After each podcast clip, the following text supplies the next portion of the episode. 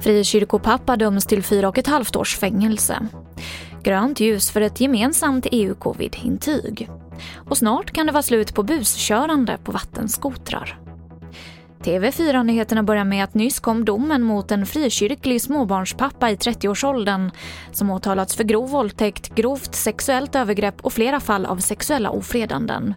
Fallet är mycket uppmärksammat och mannen döms nu till fyra och ett halvt års fängelse. Vi hör Mikael Svan som är rådman på Attunda tingsrätt.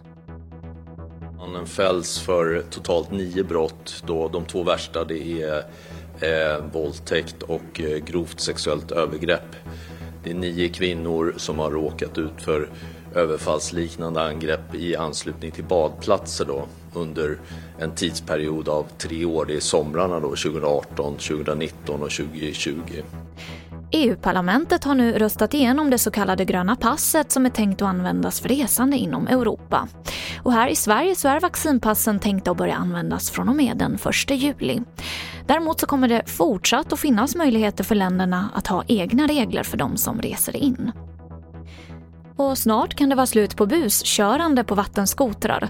Enligt ett förslag från riksåklagaren så kommer polisen att kunna bötfälla på plats. Och förhoppningsvis så ska det börja gälla redan nu i sommar. Och vi avslutar med ett glädjebesked för många som väntar barn. Många som har fött barn under coronapandemin har fått göra det utan att ha sin partner eller någon annan anhörig vid sin sida. Smittspridningen har fått flera regioner att införa besöksförbud på BB. Men i takt med att vaccineringen går framåt och allt färre smittas öppnar nu allt fler regioner dörrarna för anhöriga igen. Men den som följer med måste ta ett covid-test först och skickas hem om det är positivt.